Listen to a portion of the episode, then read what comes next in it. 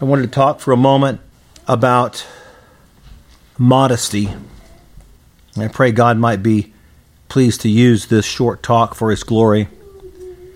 I prefer to talk when I talk on the issue of modesty. So much controversy about just the word in Scripture. But I prefer to talk about the subject using the biblical terms nakedness and covering. Nakedness and covering, which we see throughout Scripture.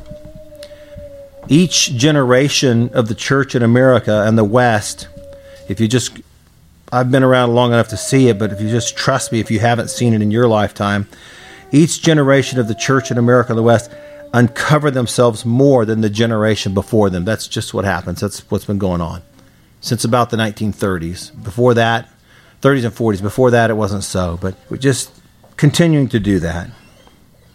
And with every step in the direction towards total nakedness, the generation that grows older, and we wonder why. Why is the generation after us uncovering more than we did?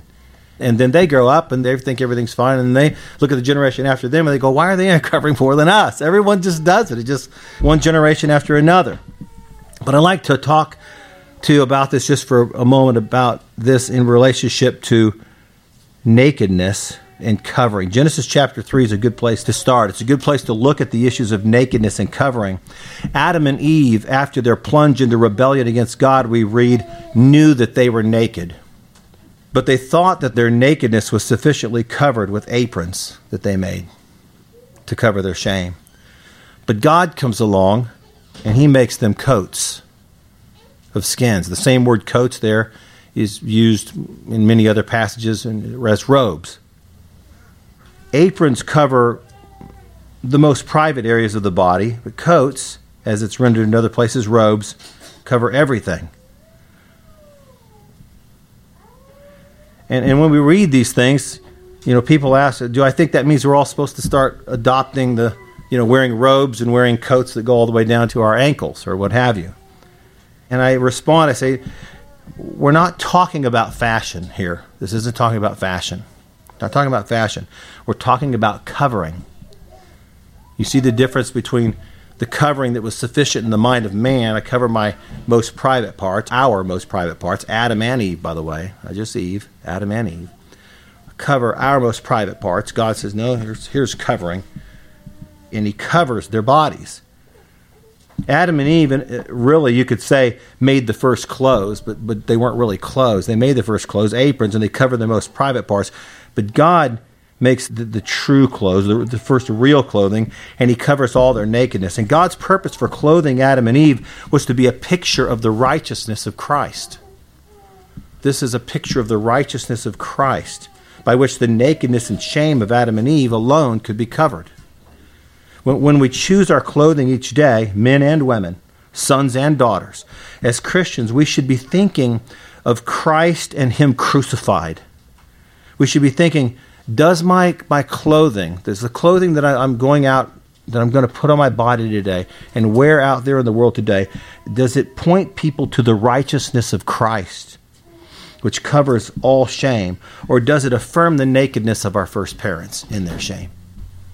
Is my covering closer to the covering of Adam and Eve's aprons, or is it closer to the coats provided by God, which points to Christ and Him crucified? I'll close this out just telling a quick story. A woman told me that she was out shopping one day, and another woman came up to her, and she stood there right in front of her, and she looked her up and down with just this disgusted look on her face, and then indignantly said, Are those your Jesus clothes? She didn't know how to respond.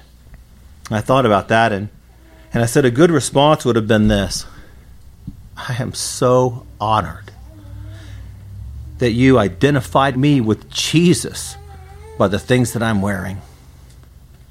Can I tell you about him? Can I tell you about what Jesus did to cover my sin and shame? He was stripped naked and beaten and nailed to a cruel Roman cross where he took my sins on himself and suffered and died to pay my sin debt and clothe me, a vile sinner, in his perfect robe of righteousness. I'll just end with this. Ultimately, the issue of nakedness and covering husbands need to understand, and fathers, it's our issue. People look at it, they say, well, it's a woman's issue. No, it's a man's issue. It's a husband's issue because Christ is the one who clothes his bride in his perfect robe of righteousness.